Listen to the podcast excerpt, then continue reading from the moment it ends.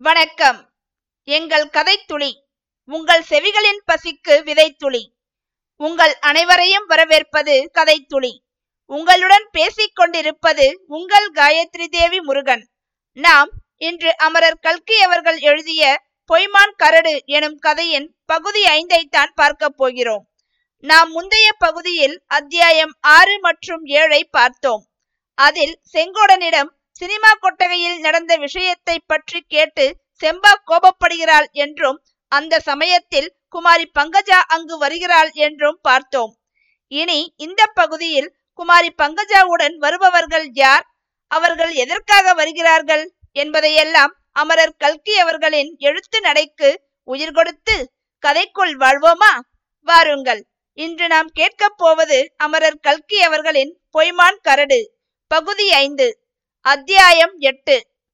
அவசரத்தில் சட்டை போட்டுக் கொள்வதென்பது சட்டையுடன் பிறந்த பட்டணத்து நாகரிக மனிதர்களுக்கே கொஞ்சம் கடினமான காரியம்தான் செங்கோடனின் பட்டுச் சட்டையோ அந்த அவசரத்தில் அவனை எகத்தாளம் செய்து உனக்கு பட்டுச் சட்டை வேறையா என்று கேட்பது போல ஏறுமாறாக நடந்து கொண்டது. சட்டையின் வலதுகை தொங்கலில் செங்கோடனின் இடதுகை புகுந்து கொள்ளவே வலது கையை என்ன செய்வதென்று தெரியாமல் திண்டாடினான். அந்த நிலையிலேயே சட்டையை தலையில் மாட்டிக்கொள்ள முயன்றபோது சட்டை முகத்தை மறைத்ததே தவிர கீழே இறங்க மறுத்துவிட்டது. வெளியில் கழற்றி எறியவும் முடியவில்லை. அப்படி கழற்ற முயன்றபோது சட்டை தரார் என்று கிழிந்தது.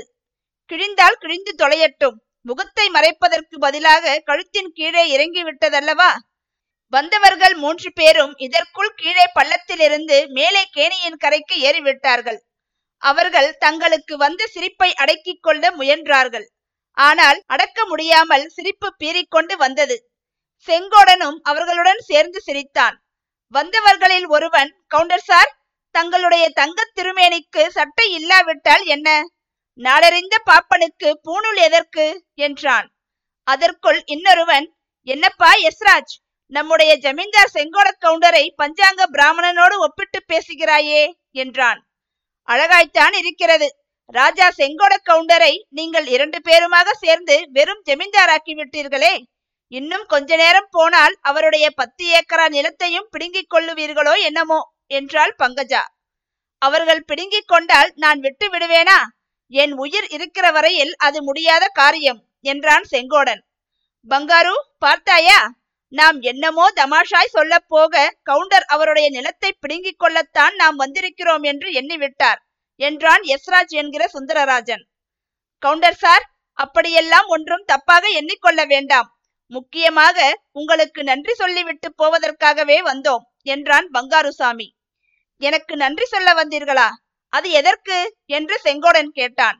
இந்த லேடியை நேற்றைக்கு நீங்கள் காப்பாற்றினீர்கள் அல்லவா? அதற்காகத்தான். அந்த அம்மாளையா? நானா காப்பாற்றினேன். நன்றாய் விளக்கமாய் சொல்லுங்கள். நேற்று ராத்திரி நடந்தது ஒன்றும் எனக்கு ஞாபகமில்லை. மூளை குழம்பி கிடக்குது என்றான் செங்கோடன். அது என்ன அப்படி சொல்லுகிறீர்? நேற்று சினிமா கூடாரத்தில் நெருப்பு பிடித்தது அல்லவா? நெருப்பு பிடித்ததா? என்ன? நீங்கள் எல்லோருமாய் சேர்ந்து கொண்டு நெருப்பு பிடிக்கவே இல்லை என்றீர்களே.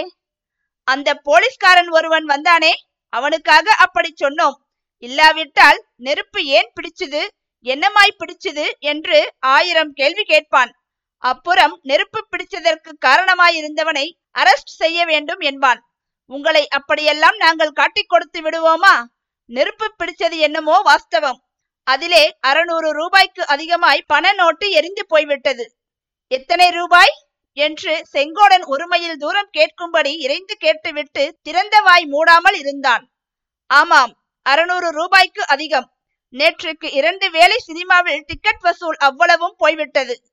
என்ன ஐயா? அதிசயமாய் இருக்கிறது. ஒரு நாளைக்கு அறுநூறு ரூபாயா? நான் வருஷம் பூராவும் உழைத்து பாடுபடுகிறேன். எனக்கு வருஷத்துக்கு இருநூறு ரூபாய் மிச்சமாகிறதில்லை. ஒரு நாளைக்கு அறுநூறு ரூபாய் வசூலா? என்று செங்கோடன் சத்தம் போட்டு கேட்டான். அறுநூறு ரூபாய் ஒரு பிரமாதமா? பார்த்து கொண்டே இருங்கள். இந்த அம்மாளை நாங்கள் சினிமாவில் சேர்த்து விட போகிறோம். அப்போது ஒரு நாளைக்கு இரண்டாயிரம் ரூபாய் வசூலாகும். ஒரு தியேட்டரில் இரண்டாயிரம் ரூபாய். இந்த மாதிரி இருநூறு தியேட்டரில் தினம் தினம் இரண்டாயிரம் ரூபாய்க்கு மேல் வசூலாகும். அடே அப்பா! என்று செங்கோடன் அதிசயத்துடன் குமாரி பங்கஜாவை பார்த்தான். பார்க்க பார்க்க பங்கஜா வளர்ந்து வளர்ந்து பொய்மான் கரடு அவ்வளவு பெரிதாக வளர்ந்து விட்டாள். குமாரி பங்கஜாவின் உருவம் மறைந்து அவ்வளவும் வெள்ளி ரூபாய் மயமாக செங்கோடனுக்கு தோன்றியது.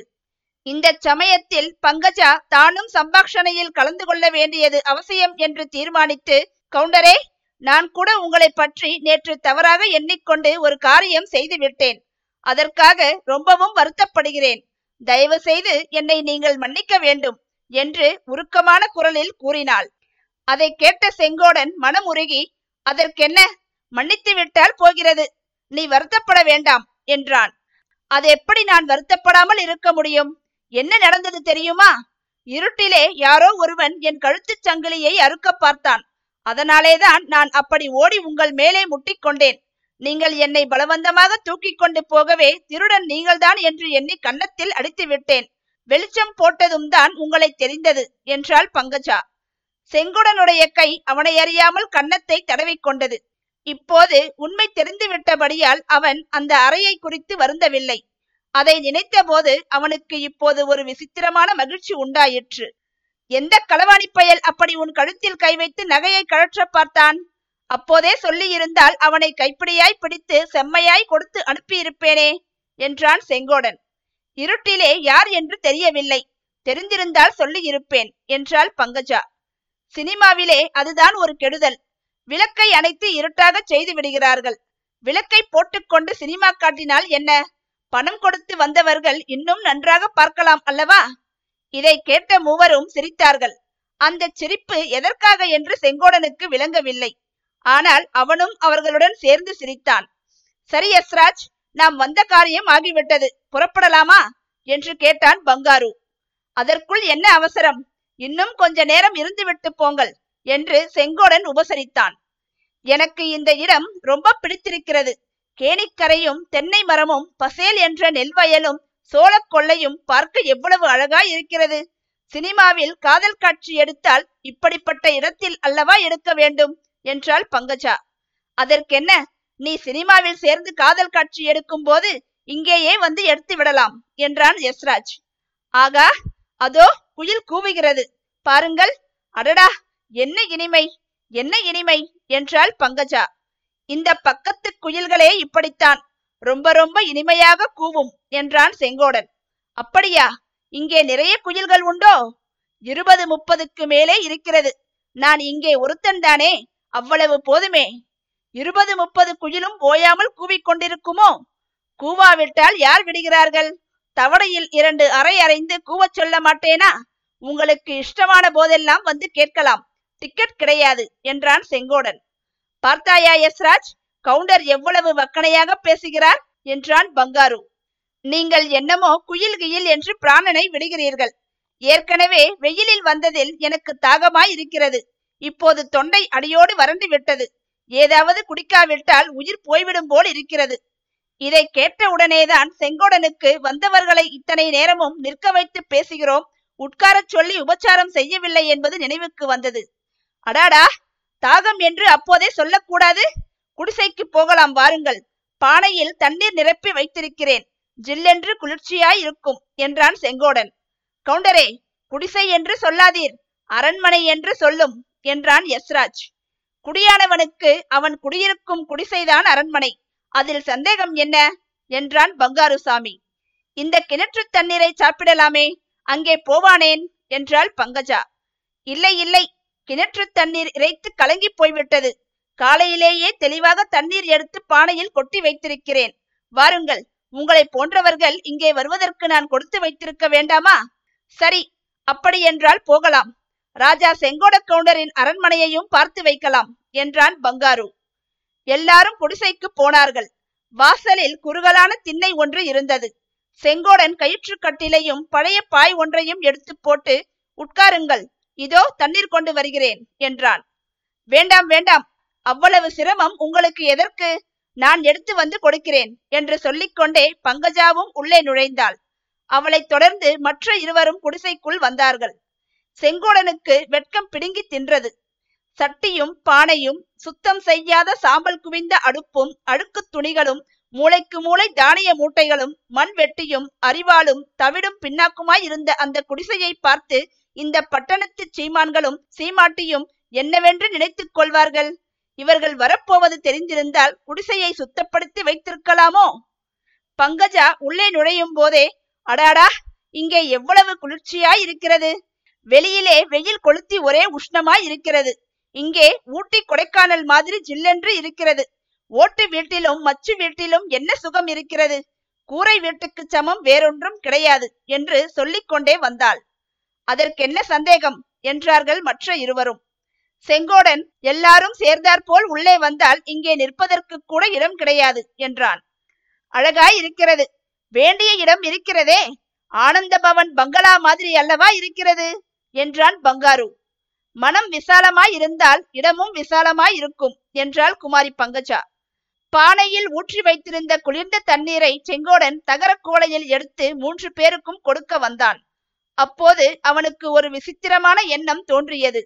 அதாவது அந்த இரண்டு ஆண் பிள்ளைகளும் குடிசையின் உட்புறத்தை கவனமாக உற்று பார்க்கிறார்கள் என்ற சந்தேகம் ஜனித்தது. அப்படி என்னத்தை பார்க்கிறார்கள்? மூளை முடுக்குகளை எதற்காக உற்று உற்று பார்க்கிறார்கள்? எதற்காக இப்படி விழிக்கிறார்கள்? ஆ இந்த பட்டணத்து பேர்வழிகளிடம் கொஞ்சம் ஜாக்கிரதையாகவே இருக்க வேண்டும். இந்த காலத்தில் யாரையும் நம்புவதற்கில்லை. எல்லாரும் தண்ணீர் குடித்ததும் வாருங்கள் போகலாம். வெளியில் காற்றாட உட்காரலாம் என்று சொல்லிவிட்டு செங்கோடன் வெளியே வந்தான். பங்கஜாவும் அவனுடன் வந்தாள்.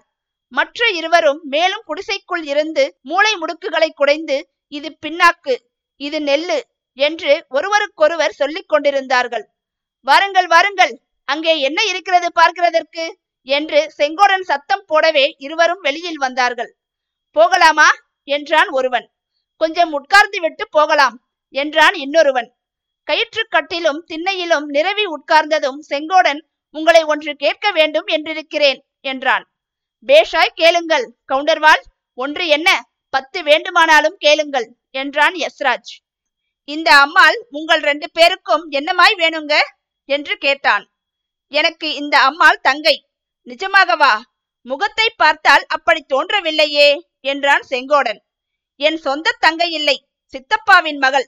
இந்த யஸ்ராஜ் தடியன் இவளை கல்யாணம் செய்து கொள்ளப் போகிறான். என்னங்க? என்னால் நம்பவே முடியவில்லையே. இந்த அம்மாளை பார்த்தால் தேவலோகத்து ரம்பை ஊர்வசி மாதிரி இருக்கிறது. இவரை பார்த்தால் ஆமாம் அனுமார் மாதிரி இருக்கிறது. அதனால் என்ன? கவுண்டரே காதலுக்கு கண் இல்லை என்று கேட்டதில்லையா? கண் இல்லாமற் போனார் போகட்டும். அறிவு கூடவா இல்லாமற் போய்விடும்? என்றான் செங்கோடன். அப்போது குமாரி பங்கஜா குறுக்கிட்டு இவர்கள் சொல்வதை நீங்கள் நம்ப வேண்டாம். சும்மாவாவது சொல்கிறார்கள்.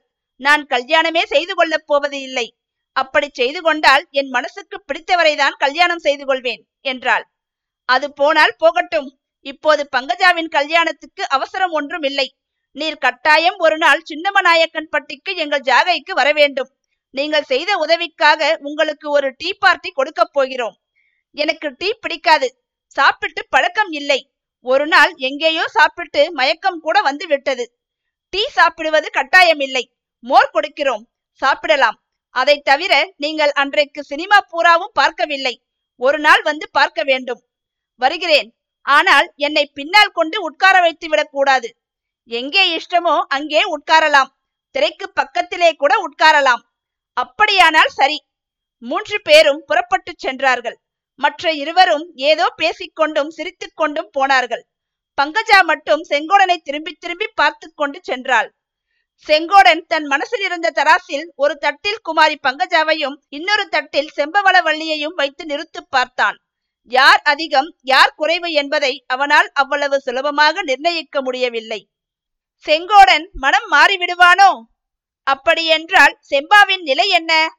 என்பதையெல்லாம் நீங்கள் தெரிந்து கொள்ள வேண்டுமென்றால் இந்த கதையை தொடர்ந்து கேட்க வேண்டும். நாம் கூடிய விரைவில் பகுதி ஆறில் சந்திக்கலாம். அதுவரை உங்களிடமிருந்து விடைபெறுவது உங்கள் காயத்ரி தேவி முருகன். நன்றி வணக்கம்.